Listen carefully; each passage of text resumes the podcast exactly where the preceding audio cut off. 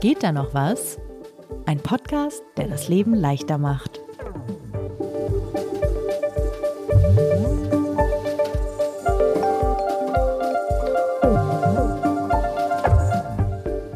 Sebastian, weißt du eigentlich so ungefähr, wie viel CO2 du im Jahr ausstößt? Ich muss gestehen, nee, keine Ahnung. Ja, geht mir ähnlich. Vor dieser Folge hätte ich dir den Verbrauch auch nicht sagen können. Und ehrlicherweise auch selbst, wenn ich ihn hätte beziffern können, ich habe einfach immer keine Ahnung, was das dann heißt, wenn da steht, x Tonnen CO2 werden irgendwie ausgestoßen. Und vor allen Dingen, wie viel das ist im Verhältnis zu anderen, ob du damit irgendwie überdurchschnittlich unterwegs bist oder CO2-sparsam, keine Ahnung. Genau. Und du wolltest für diese Folge mehr darüber rausfinden, was dein CO2-Fußabdruck ist? Genau, und mehr darüber, wie man ihn sinnvoll reduzieren kann. Und was hast du denn unterwegs gelernt? Bist du nun CO2-sparsam oder bist du eine CO2-Schleuder mit deinem Konsumverhalten? Sagen wir so, es ist kompliziert. Eher Konsumschleuder. Aber bevor wir einsteigen, lass uns doch wie immer kurz sagen, wer wir sind. Ich bin Sebastian Horn, stellvertretender Chefredakteur von Zeit Online. Und ich bin Lisa Hegemann, ich leite das Digitalressort von Zeit Online. Und ihr hört, geht da noch was, den Optimierungspodcast von der Zeit. Alle 2 Wochen, immer montags, immer da, wo es Podcasts gibt. Man kann uns abonnieren, man kann uns E-Mails schreiben, man kann uns Themenvorschläge schicken. Und was uns natürlich auch immer sehr freut, sind Tipps und Ratschläge, wie ihr mit den Problemen, die wir hier so besprechen, umgeht. Genau, und dieser Podcast ist nicht dazu da, irgendwie zu sagen, wir müssen alles unser Leben bis in die letzten Details optimieren, sondern natürlich mehr dafür, das alles ein bisschen angenehmer, ein bisschen netter zu machen. Wobei ich gespannt bin, wie diese Folge da reinspielt. Aber das werden wir sehen. Und wenn ich sage, man kann uns schreiben, dann hilft es sicherlich, wenn ich die E-Mail-Adresse nenne. Geht da noch was? zeit.de. Gut, okay. Dann lass uns starten.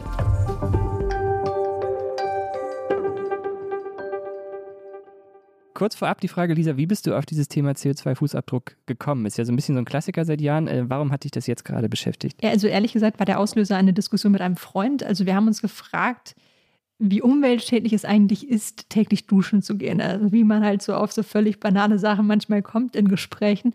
Und so kam eben auch grundsätzlich die Frage auf, wie klimaschädlich eigentlich unser Verhalten generell ist, jetzt auch mal abseits vom Duschen. Und keiner von uns beiden wusste es so genau, obwohl wir beide irgendwie glauben, dass wir schon uns irgendwie dafür interessieren. Hat sich das Thema vorher nicht umgetrieben, weil ich meine, Klimakrise ist ja jetzt auch nichts Neues. So. Ist jetzt nichts Neues, nee. Ja, es hatte verschiedene Auslöser. Ich glaube, so ein bisschen gehöre ich zu den Menschen, die sich schon dafür interessieren, und eigentlich habe ich ein permanent schlechtes Gewissen, weil ich immer denke, ich sollte mich noch mehr dafür interessieren, ich sollte mich noch mehr einsetzen, aber im Alltag gucke ich dann häufig doch nicht so genau hin. Und ja, und natürlich ist es auch so, das muss man schon sagen, das habe ich auch nochmal während der Recherche für diese Folge gemerkt. Ich weiß natürlich, dass ich allein schon dadurch, dass ich in einem westlichen Land lebe und fliege, mich so ernähre, wie ich möchte und so weiter, dass unser westlicher Lebensstil einfach grundsätzlich relativ klimaschädlich ist. Mhm. Aber irgendwie habe ich immer gedacht, naja, bei mir wird es schon nicht so schlimm sein. Ja, ich glaube, so geht es vielen. Also man ahnt oder weiß, dass man mehr tun müsste, dass das eigene Konsumverhalten, der eigene Lebensstil immer noch zu klimaschädlich ist und setzt es dann trotzdem nicht mit letzter Konsequenz um oder tut wahrscheinlich nicht genug. Aber du wolltest ja über den CO2-Fußabdruck dem so ein bisschen mal auch zahlenmäßig richtig auf den Grund gehen, richtig? Genau. Ich glaube, der CO2-Fußabdruck ist, glaube ich, einfach ein ganz guter Indikator, weil er nicht nur etwas über umweltfreundlichen Konsum aussagt, sondern sobald du dich mit umweltfreundlichem Konsum beschäftigst, beschäftigst du dich natürlich auch mit Konsum an sich. Und das war so ein bisschen die Idee, weil ich dachte, dann hat man so eine Größe, an der man das überhaupt mal festmacht, genau, was man so im Alltag kauft und so. Ja, Klima ist natürlich das eine, aber aktuell auch steigende Energiepreise zum Beispiel. Also es gibt noch weitere Anreize aktuell, über den eigenen Verbrauch auch mal nachzudenken. Und Einsparpotenzial. Genau, Inflation, steigende Preise, genau. Ja. Wir sprechen jetzt die ersten paar Minuten so selbstverständlich über diesen Begriff CO2-Fußabdruck, aber lass uns doch vielleicht kurz nochmal erklären, was damit eigentlich gemeint ist. Genau, ich habe das Hans Hertle gefragt, der ist Experte für kommunalen Klimaschutz beim Institut für Energie- und Umweltforschung, kurz IFOI. Der hat mir nochmal plastisch erklärt, was eigentlich CO2 ist und was es in der Atmosphäre anrichtet. Ja, grundsätzlich ist Kohlenstoffdioxid ein Treibhausgas. Das heißt, je mehr Kohlenstoff in die Luft kommt, desto mehr CO2, also Kohlendioxid, gibt es und desto wärmer wird es. Das kann man mal grob sagen. Und das Dumme ist eben, dass dieses Gleichgewicht von früher, dass wir das unterbrochen haben, dadurch, dass wir eben Kohlenstoff aus der Erde holen in Form von Kohle, Öl, Erdgas, und dadurch reichern wir quasi die Luft mit sehr viel CO2 an und die Konzentration steigt ständig. Und wir wissen natürlich alle, das führt eben dazu, dass sich die Erde erwärmt. Und Kohle, Öl, Erdgas, das steckt natürlich überall drin. Wenn ich in der Wohnung heize, wenn ich Auto fahre, aber natürlich auch indirekt, wenn ich ein neues Smartphone bestelle, dessen Produktion beispielsweise mit Kohlestrom betrieben wird. Und wie berechnet man jetzt den CO2-Fußabdruck? Genau, auch das hat mir Hans Hertle nochmal erklärt, was eigentlich dieser Fußabdruck ist und was da genau reinfällt. Ja, Fußabdruck ist ein bisschen irreführend. Es geht jetzt nicht nur um die Füße, sondern es geht um das, was ein Mensch quasi in seinem Leben macht. Das heißt, wenn er rumläuft, aber auch wenn er isst und wenn er konsumiert.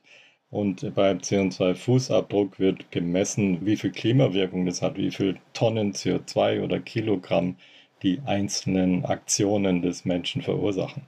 Okay, also wir reden tatsächlich über Kilogramm und Tonnen. Kannst du bestimmt gleich sagen, wie viele Tonnen du jährlich ausstößt. Wie misst man das denn jetzt im Alltag? Ich stelle mir das wahnsinnig kompliziert vor, weil da ja ganz viele Faktoren eine Rolle spielen, zum Beispiel beim Handy. Ja, genau. Also es gibt diverse Rechner, mit denen du das quasi für dein Leben ausrechnen kannst. Also da gibt es diverse kostenlose Rechner im Netz und damit kannst du quasi sehen, wie viel CO2 du ungefähr verbrauchst. Ich sage ungefähr, weil die hantieren halt mit Durchschnittswerten. Man kann zwar relativ genaue Angaben teilweise machen, also zum Beispiel beim Wohnen von der Wohnungsgröße über den Stromverbrauch bis hin zum Zustand des Hauses, also zum Beispiel, ob es saniert ist oder nicht, aber es ist schon nicht so super genau, dass du jetzt im Detail angeben kannst, ich habe heute eine Scheibe Gouda gegessen und das macht so und so viel CO2 dann aus. Es gibt ja nun diverse Rechner im Netz, also wenn man das googelt, gibt es da irgendeinen, den du empfiehlst, irgendwas, worauf man achten muss, wenn man sich so einen Rechner sucht? Also genau, ich habe mit unserer stellvertretenden Ressortleiterin Wissen gesprochen, Linda Fischer, und die hat mir 2 Rechner genannt, die man verwenden kann. Das ist einmal einer vom Umweltbundesamt, den hat das IFOI mitentwickelt, und dann gibt es einen zum Beispiel vom WWF. Und Linda hat mir auch nochmal erklärt, also worauf man achten muss, wenn man diese Rechner verwendet, weil es kommt schon sehr darauf an, wie das CO2 da angegeben wird.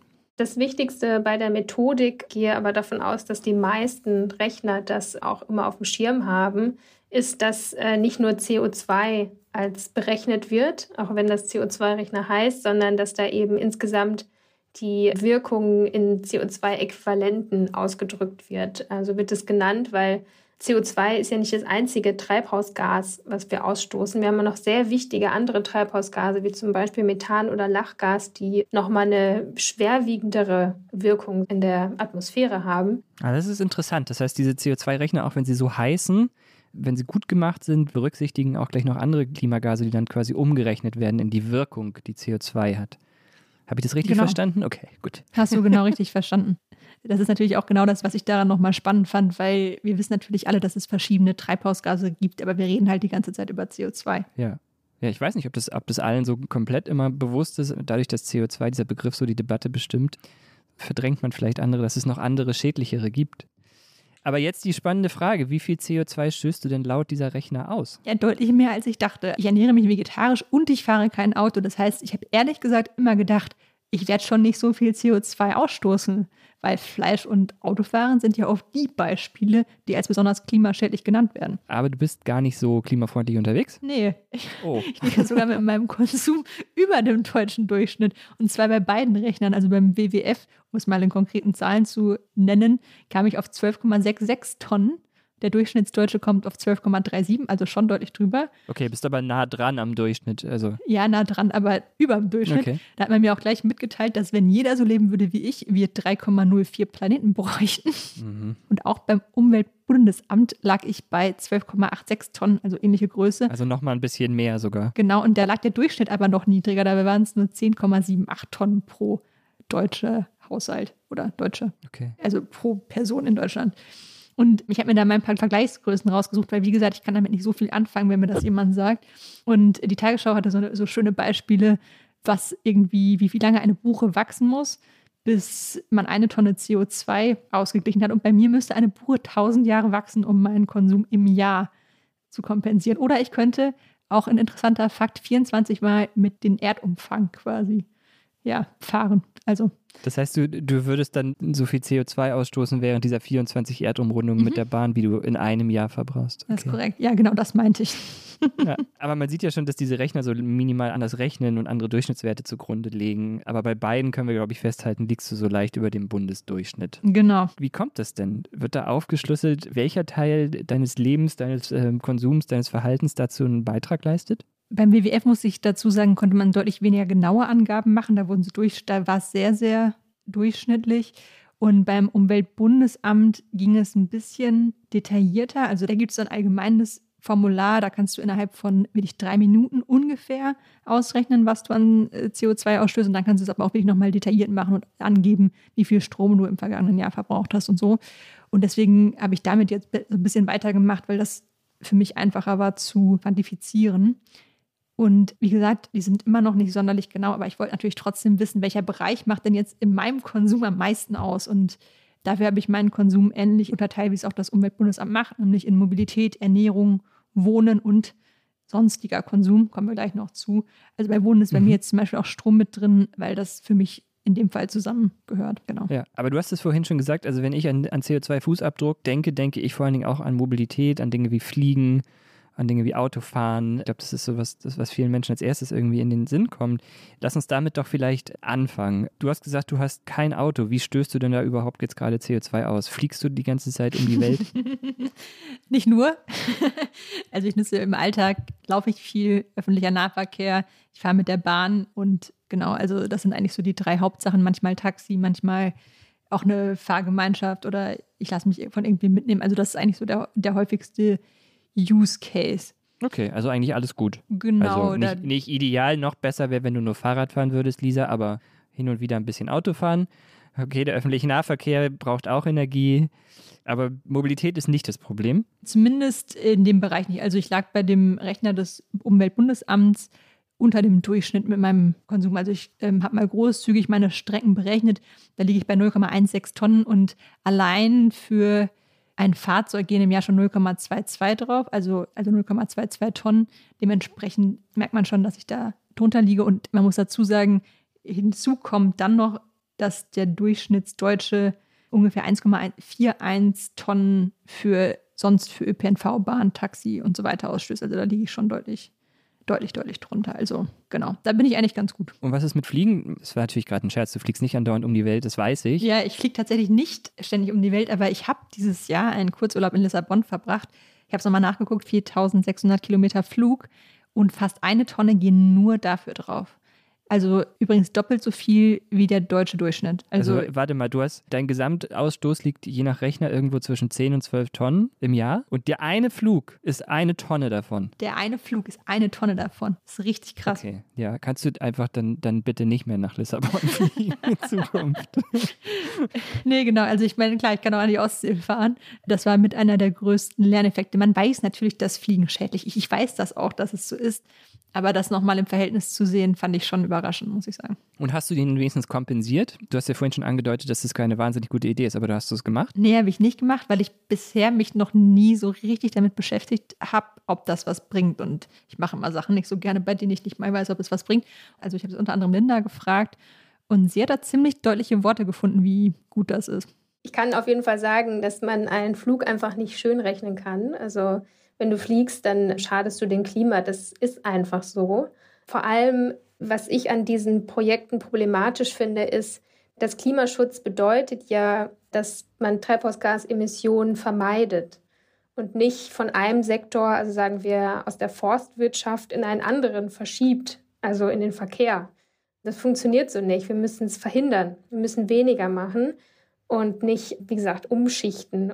Also wirklich eher Ostsee als Lissabon. Ja, und Aufforstungsprojekte, was dann auch häufig durch sowas unterstützt wird, das ist auch keine gute Idee. Sollte man nicht verteufeln, aber kommt stark darauf an, was für Projekte es sind. Auch das hat Linda nochmal ganz gut erklärt. Problematisch sind vielleicht auch gerade die Projekte, in denen Wälder aufgeforstet werden, weil die ihre Grenzen haben. Also die schaden oft sicher nicht, solange nicht demnächst wieder der Wald wieder abgeholzt wird. Also da gibt es ja auch verschiedene Kriterien, die da angewandt werden. Eine Langzeitgarantie auf 100 Jahre oder wird der Wald in 5 Jahren wieder abgeholzt? Das muss man da wahrscheinlich auch im Auge behalten. Ja, und das hat übrigens der Hertle vom IFOI-Institut auch nochmal gesagt. Also Flugkompensation, man müsste so viel kompensieren, gerade bei Langstreckenflügen, dass es wahrscheinlich teurer wäre teilweise als der Flug an sich. Okay, gehen wir vielleicht mal weiter zum Thema Ernährung. Das ist ja auch so ein Klassiker, wenn man CO2-Ausstoß vermeiden möchte, heißt ja immer zum Beispiel wenig bis gar kein Fleisch essen. Wenig tierische Produkte. Genau. Wie ernährst du dich und wie ist denn da in der Kategorie dein CO2-Fußabdruck? Auch ganz okay. Also auch da liege ich unter dem Durchschnitt. Allerdings muss ich sagen, dass ich da den Rechner vom Umweltbundesamt nicht so wahnsinnig hilfreich fand. Da wird das Geschlecht abgefragt, das Alter, die Größe, wie viel Sport ich mache und dann geht es sehr allgemein darum, ob ich mich vegetarisch ernähre, wie viele Produkte, die ich kaufe, regional, saisonal oder bio sind, aber nicht, was für Produkte ich kaufe oder wie oft die abgepackt sind. Also diese ganzen Sachen, die ich zum Beispiel auch noch wichtig finde, sind da nicht abgebildet. Okay, geht es nicht besser? Also kann man das nicht irgendwie genauer noch aufschlüsseln? Wahrscheinlich absichtlich einfach gehalten in Rechnern. Genau, absichtlich einfach gehalten. Ich glaube, das ist eine Sache, dass man die Leute jetzt auch nicht überfordern will. Und das andere ist, weil bei Ernährung natürlich auch viele Sachen zusammenkommen, die einen Unterschied machen, wenn es darum geht, wie viel CO2 ein Produkt verursacht. Auch das hat eigentlich Hans Hertle nochmal ganz gut zusammengefasst. Bei Schadstoffen ist so, da hat man irgendein Messgerät und läuft dann im Auto hinterher und schaut, was hinten rauskommt. Bei CO2 ist es eben nicht so, da wird eher gerechnet. Das heißt, nehmen wir mal ganz einfach, ich habe einen Apfel, in den beiße ich rein, der ist von der Streuobstwiese, dann ist der mal umsonst. Das heißt, der Kohlenstoff wurde quasi schon vom Baum aufgenommen und ist schon mal verbucht. Wenn ich aber den Apfel jetzt in Neuseeland produziere, dann brauche ich da eventuell sogar Düngemittel, ich brauche auch Transport, Energieemissionen und das ist alles Energie, die ich dann umrechnen muss. Also ich muss so rumrechnen, wie viel kostet mich so und so viel Liter Öl oder Flugbenzin an CO2 und wie viel braucht so ein Apfel, bis er zu mir kommt oder bis ich dann zum Laden komme und den abhole. Also schon etwas komplizierter, das heißt, es muss immer berechnet werden, diese gesamte, wie wir sie nennen, Prozesskette. Da geht es also nicht nur um das, was jetzt aus dem Körnstein kommt. Auch da wieder die indirekten Sachen, ne? Beim Steak zum Beispiel, für das Rind werden vielleicht Regenwälder abgeholzt, der Regenwald speichert eigentlich CO2, dann wird auf der Fläche stattdessen Soja als Futtermittel angebaut und dann kommt noch der Transport hinzu. Also es ist nicht so einfach wie jetzt bei der Flugstrecke, dass du weißt, okay, ich bin von Berlin nach Lissabon geflogen, sondern du hast halt viel mehr Faktoren, die da reinspielen und ich schätze, dass es deshalb auch so allgemein gehalten ist in den Rechnern. Mhm. Du hast erzählt, du hast doch dann noch so eine App ausprobiert. Also es gibt da ja schon auch noch irgendwie andere Angebote, um das Thema nochmal ein bisschen zu vertiefen. Hat dir das geholfen? Ja, genau. Ich wollte nochmal so ein bisschen mehr wissen, wie viel jetzt das, was ich kaufe, eigentlich was auslöst. Und das hat mir der Rechner beim Umweltbundesamt eben nicht so viel geholfen. Und deswegen habe ich eine App heruntergeladen, für die man tatsächlich bezahlen muss, also 8 € im Monat. Und die macht aus meiner Sicht nochmal ein bisschen anschaulicher, was die einzelnen Dinge in meinem Kühlschrank an Kohlenstoffdioxid verbrauchen. Das können wir uns auch mal anhören. So, ich gucke jetzt einmal in den Kühlschrank, was ich eigentlich so da habe und gucke dann live in meiner App nach, was das so an CO2 ausstößt. Also, wir haben hier einen Gouda. Ich gucke mal nach Gouda. Da haben sie nicht in der App, okay. Also Käse. Halbhart füge ich mal hinzu. Da haben wir so, ich würde schätzen, das sind so 450 Gramm steht da drauf. Gucken wir mal, was das an CO2 ausstößt. Also laut meiner App hier 3,89 Kilogramm. Dann haben wir auch noch Himbeeren, Butter natürlich. Ein Blumenkohl, eine Zucchini. Da habe ich schon wieder keine Ahnung, ob das saisonal ist oder nicht. Aber ich gucke es mal nach. Also wir haben jetzt hier Himbeeren. Ja, das sind so 100 Gramm. Die machen relativ wenig aus, 0,04 Kilogramm CO2. Die Zucchini. Keine Ahnung, wie viel so eine Zucchini wiegt. Ich gebe jetzt mal irgendwas an. Das ist auch relativ wenig. Also man merkt schon, das Frische ist auf jeden Fall weniger. Jetzt hole ich einmal noch hier wir haben noch so eine Packung Milch, sehe ich gerade. Normale Milch. Ja, da ist so ein Liter, hat dann schon 1,88 Kilogramm CO2. Das ist schon nicht wenig. Ich habe mich ein bisschen angestrengt. Qualvoller Gang durch deinen Kühlschrank. Kannst du denn sagen, wie die App heißt und was dein Fazit ist? Ist das eine gute Sache? Die App heißt eMais. Auf die bin ich gestoßen, weil es so mehrere Berichte über die App gab. Was ich gut an der App fand, ist, dass sie nicht nur sagt, wie viel CO2 in meinem Käse steckt, sondern auch Vergleichswerte anbietet. Also habe ich ja schon gesagt, ich finde besonders schwierig, plastisch zu machen, was x Kilogramm CO2 oder y Tonnen CO2 eigentlich konkret bedeuten oder wie man es besser machen kann. Und die App sagt mir dann zum Beispiel, dass mein Käse 7-mal mehr CO2 verbraucht als ein Sojajoghurt. Okay, Ja, das ist ja schon sehr hilfreich, das zu wissen. Genau. Ja. Also ich meine, für mich wäre jetzt Joghurt kein gutes Substitut für Käse, weil ich keinen Joghurt mag. Aber trotzdem, allein schon, dass man mal so ein bisschen eine Idee davon bekommt, wie das im Verhältnis steht, fand ich einfach hilfreich. Und man darf das natürlich auch da wieder nicht überbewerten. Das sind wieder Durchschnittswerte. Das ist natürlich jetzt nicht auf den CO2-Kilogramm genau. Aber ich glaube, das ist für ein bisschen mehr Achtsamkeit sorgt, wenn man sich grundsätzlich damit beschäftigt, was überhaupt so ein Käse ausstößt oder jetzt die Himbeeren. Ja, gleichzeitig muss ich auch sagen, ich fand die App an vielen Stellen natürlich auch wieder zu allgemein. Also zum Beispiel allein, dass ich jetzt den Gouda nicht angeben konnte, sondern also einfach Käse halbhart. Ich würde jetzt sagen, dass es einen Unterschied macht, ob ich einen Gouda aus den Niederlanden esse oder mir irgendeinen speziellen Bergkäse aus Argentinien kommen lasse. Aber es muss ja irgendwie, glaube ich, bedienbar bleiben. Also es ist wahrscheinlich so eine Abwägung dann zwischen Pragmatismus und Detailtiefe bei diesen Rechnern und Apps. Okay, das war der Bereich Ernährung. Bei wie viel Tonnen liegen wir jetzt bei deinem CO2-Ausstoß? Also ungefähr bei so 2 Tonnen, ein bisschen drüber. Okay, aber du hast gesagt, wir müssen auf 11 oder auf 10 bis 12 kommen, ne? 12. Wir müssen auf 12,6 oder 12,8. Also da fehlt uns jetzt noch was. Yeah. Was ist denn mit Wohnen? Du heizt einfach das ganze Jahr deine Wohnung auf 25 Grad. Ja, so ungefähr. Nein, natürlich nicht. Aber tatsächlich machen Wohnen grundsätzlich relativ viel aus, was man, glaube ich, ein bisschen unterschätzt, also bei uns allen. Das sind ungefähr 3 Tonnen, die ich da ausstoße. Da liege ich ein bisschen unter dem Durchschnitt. Was ich da sehr gut fand, beim Umweltbundesamt kannst du wirklich eingeben, wie groß ist meine Wohnung, was für eine Art von Haus ist das, wie gut ist das saniert, wie viel Strom habe ich im vergangenen Jahr verbraucht. Bei mir fingen dann da die Ungenauigkeiten an, als es ums Heizen ging. Ich musste schätzen, wie viel ich geheizt habe, weil ich noch keine Abrechnung von 2021 habe, was schlicht daran liegt, dass, ich habe es hier schon mal erzählt, ich kürzlich umgezogen bin. Also es gibt für diese Wohnung einfach keinen Vergleichswert.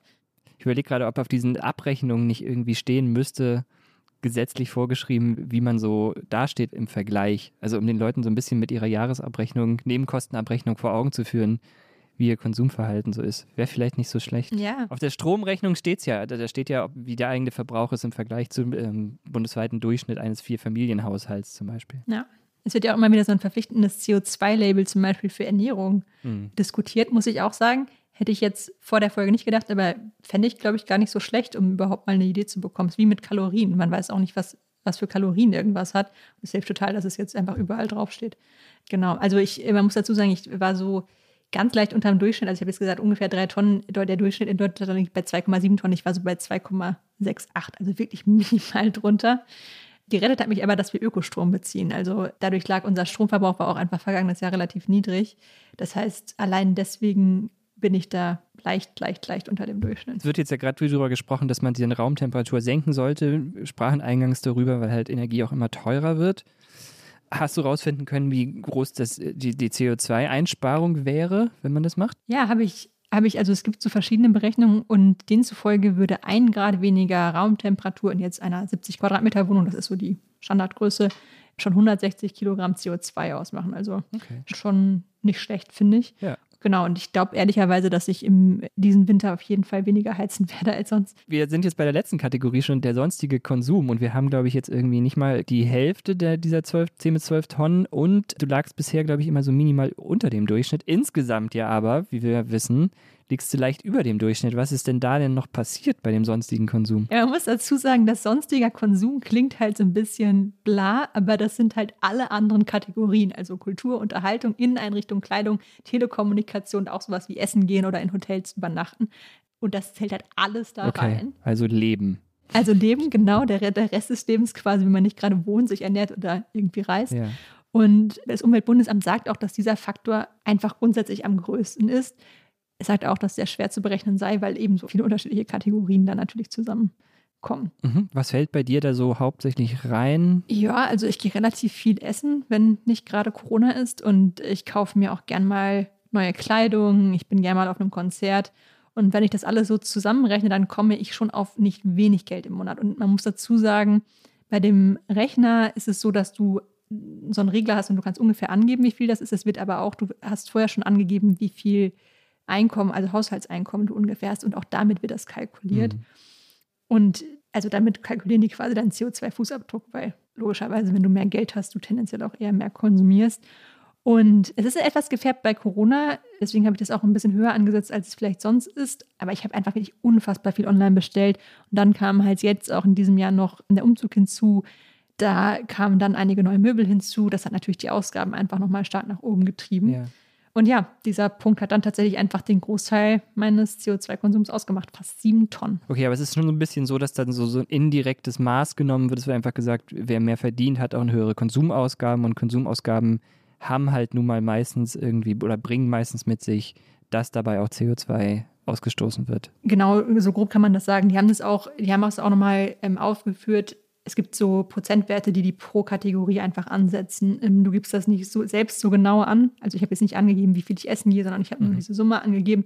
Und dann gewichten die das quasi in diesem Rechner ein bisschen allgemein. Also kann sein, dass ich da auch ein bisschen drunter liege, wenn man es jetzt nach den genauen Kategorien gucken würde. Aber so genau lässt sich das eben manchmal dann einfach nicht auseinander dividieren. Und nochmal, aber um es besser zu verstehen, was genau ist da, sind die klimaschädlichen Kategorien? Also wie verursacht dann Essen gehen zum Beispiel oder Gastronomie? Also wo entsteht da der CO2-Ausstoß? Das habe ich mich auch gefragt und ich habe da nochmal ein bisschen mehr recherchiert und zum Beispiel unter anderem gefunden, dass das Umweltbundesamt schon vor einigen Jahren aufgeführt hat, dass in der Gastronomie, in Großküchen, beim Catering viele Lebensmittelabfälle anfallen. Also fast die Hälfte, glaube ich, wurde damals weggeschmissen. Das ist, also insgesamt muss man dazu sagen, in der reinen Menge schmeißen wir als Privatleute mehr weg, aber prozentual gesehen schmeißt, also in diesem gastronomischen Bereich wird da mehr weggeworfen. Und das macht, das haben die auch nochmal aufgeführt, 4-5% der Treibhausgasemissionen insgesamt in Deutschland aus. Also nur dieses Wegwerfen. Und dann kommen bei neuen Produkten, erkläre ich mir das zumindest so, dass sehr viel in die Herstellung fließt. Also man sagt im Schnitt, wenn du ein neues Produkt kaufst, dann sind 3/4 der Treibhausgasemissionen sind nur die Herstellung, also nicht Transport, wie du das bekommst, sondern nur die Herstellung. Und ich schätze, also ich habe zum Beispiel angegeben, dass ich relativ wenig gebraucht kaufe, was auch so ist. Also es ist nicht so, dass ich das nie mache, aber selten. Und das macht natürlich auch einen riesigen Faktor aus, als wenn ich ständig Secondhand shoppen würde, wäre das auch nochmal was anderes. Ich wollte gerade sagen, das spreche ja sehr für gebrauchte Handys kaufen, wo es diverse Websites mittlerweile gibt. Und gebrauchte Handys, gebrauchte Kleidung, also alles, was man halt nicht wirklich neu braucht. Und ehrlicherweise, mir hat das nochmal vor Augen geführt, dass ich da viel stärker drüber nachdenken muss. Es ist bei mir ehrlicherweise einfach Bequemlichkeit, ne? Weil wenn du in einen Secondhand-Shop gehst und du siehst ein Kleid, das dir nicht passt, dann passt es halt nicht und dann gibt es da nicht noch 5 andere und du probierst es halt so lange durch, bis es passt und dann muss man ein bisschen gucken. Aber ja, es ist alles, also da muss man schon sagen, es ist wirklich auch viel Bequemlichkeit und nicht so sehr, dass man es nicht machen könnte. Ne? Also gibst du zu, da geht noch viel beim Thema CO2 einsparen bei deinem Lebensstil? Ja, da geht noch viel, auf jeden Fall. Okay. Ich glaube, ich habe auch noch mal gemerkt, was für mich so eines der größten Learnings der Folge waren. Wir sind jetzt schon beim Fazit, oder? Genau, das ist das Fazit. Was hast du gelernt? Was wirst du ändern? Was will ich ändern? Also ich glaube, auf jeden Fall stärker auf den Konsum achten. Das ist jetzt irgendwie so eine Binse, aber ich glaube, man muss einfach sagen, wenn man sich ein bisschen damit beschäftigt, dann merkt man einfach, an wie vielen Stellen man so unnötig konsumiert. Also ich würde zum Beispiel Online-Bestellungen fast immer dazu zählen, weil das eher so ein, habe ich gesehen, möchte ich haben, Ding ist, weißt du? Mhm.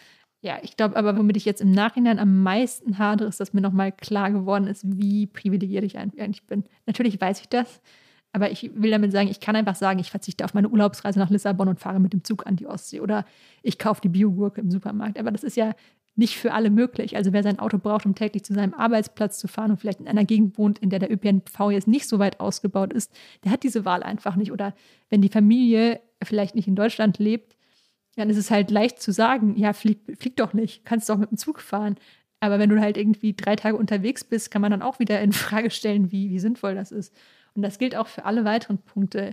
Wer auf sein Budget achten muss beim Einkauf, der kann sich die teurere Biogurke vielleicht nicht leisten oder die nachhaltigere Modemarke. Ja. Wir reden also immer über Leute wie uns, ne, die irgendwie diese Wahl überhaupt haben. Also allein das ist ja schon ein Riesenprivileg. Ja, aber was mir die Folge schon irgendwie gezeigt hat, ist, dass es halt diverse Stellschrauben gibt, wenn man sich die verschiedenen Kategorien anschaut, die du jetzt ja auch wenn ich mal wahnsinnig tief auf jede einzelne eingegangen, aber selbst in den letzten 30 Minuten hast du ja mehrere Beispiele gebracht, was für Möglichkeiten es gibt. Und ich glaube, dann hängt es halt vom jeweiligen Leben, von der jeweiligen Person ab, so wo man als erstes ran kann, was davon man jetzt schnell umsetzen kann. Und dass das alles zusammen halt, glaube ich, dann halt den CO2-Ausstoß verursacht und eben nicht nur, wie man immer denkt, nur der Transport oder nur das Wohnen oder jetzt nur der Fleischkonsum. Ja, und deswegen, ich glaube, ich möchte diese Folge auch eher als Anreiz verstanden wissen, sich damit mal zu beschäftigen, als dass es irgendwie eine erzieherische Maßnahme oder so ist. Also ich glaube, überhaupt sich mit Konsum auseinanderzusetzen, selbst wenn es nicht ist, weil man jetzt das Klima schützen will, sondern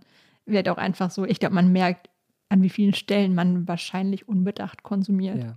Aber vielleicht nochmal kurz kritischer Satz vielleicht zu diesen Rechnern oder vielleicht auch nicht kritisch, aber wie muss ich die jetzt verstehen? Weil es scheint mir schon alles Näherungswerte, Durchschnittswerte zu sein. Es ist jetzt, glaube ich, jetzt nicht so, dass man aufs Gramm genau erfahren kann, wie viel CO2 man ausstößt. Ne? Nee, genau.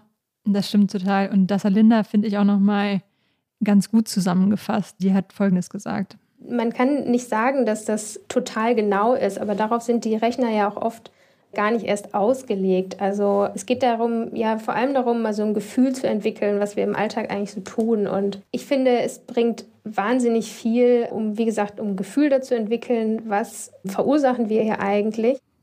Okay. Genau, das fasst irgendwie, glaube ich, ganz gut zusammen. Das geht mir eben auch so. Und das Gefühl hast du auf jeden Fall mitgenommen aus dieser Podcast-Recherche, oder? Auf jeden Fall. Überhaupt viel, viel besseres Gefühl, wo es Einsparpotenzial gibt und nicht nur CO2-mäßig, sondern ehrlich gesagt ja auch geldmäßig, das vergisst man ja immer so ein bisschen. Ja, schon. Was bei der Debatte natürlich immer irgendwie über allem schwebt, ist so ein bisschen so die Frage, okay Lisa, ab morgen fährst du nur noch an die Ostsee und schränkst deinen Konsum ein und so weiter, aber immer so ein bisschen so der verzweifelte Gedanke, was bringt es denn eigentlich, wirst du jetzt dadurch den Planeten retten?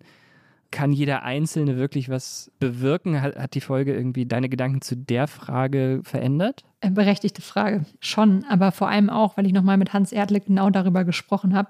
Und der hat einen ganz interessanten Lebenslauf, weil der lange Verbraucher beraten hat, wie sie ihren Lebensstil verbessern können und das jetzt bei Kommunen macht.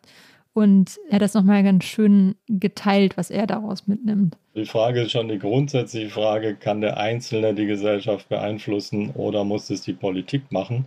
Ich bin natürlich einer, der gestartet ist vor über 30 Jahren mit Verbraucherberatung, habe versucht, den Einzelnen zu motivieren, habe dann gemerkt, es ist ein ziemlich hartes Brot, da über 80 Millionen Leute zu motivieren. Insofern bin ich schon auch von mir aus, ich habe ja diesen Klimaschutzbereich, Beratung für Kommunen und so weiter gegründet, einer, der dann sagt, natürlich muss die Politik die Vorgaben ändern, damit nicht jeder immer grübeln muss, was mache ich denn jetzt, ist es jetzt gut oder schlecht? Und es geht eben in die Richtung Einpreisung dieser sogenannten Umweltschadenskosten. Also wenn die Politik das nicht macht, wird natürlich grundsätzlich immer das Billigere genommen. Okay, das heißt, zum einen hören die Leute Podcast-Folgen wie diese und ändern schon ein bisschen ihr eigenes Verhalten, aber es braucht auch entsprechende Anreize, Motivationen, Vorgaben von der Politik. Genau, du musst halt, also im Prinzip hat er auch nochmal das eigentlich ganz plastisch gesagt, du kannst halt natürlich irgendwie über Preise ändern, wahnsinnig viel machen, ne? Also wenn du einfach sagst, du vergünstigst halt Bahnfahren stark, sodass, wie jetzt mit dem 9-Euro-Ticket, dann hast du eben da Anreize, andere Verkehrsmittel zu nutzen, anders zu essen und dadurch beeinflusst natürlich auch wieder die Entscheidung des Einzelnen. Also deswegen so ganz können wir uns aus der Verantwortung nicht stehlen. Ich verlinke euch die Rechner nochmal in den Shownotes und auf der Website, falls ihr selbst Lust habt, euch damit zu beschäftigen. Alles klar. Lisa, vielen, vielen Dank. Ich habe wahnsinnig viel mitgenommen aus der Recherche. Ich glaube, das hast du jetzt ja auch schon gesagt, du wirst auch nochmal über deinen Konsum hier und da nachdenken. Ich wiederhole auch nochmal, was wir eingangs gesagt haben. Man kann uns natürlich schreiben, wenn ihr Gedanken dazu habt. Schreibt uns an geht da noch was @zeit.de. Und wenn ihr Tipps habt, wo man CO2 einsparen kann, was wir jetzt vielleicht gar nicht erwähnt haben, nur her damit. Super. Dann schönen Tag noch. Ciao. In diesem Sinne. Ciao. Geht da noch was? Ist ein Podcast von Zeit Online, produziert von Pool Artists.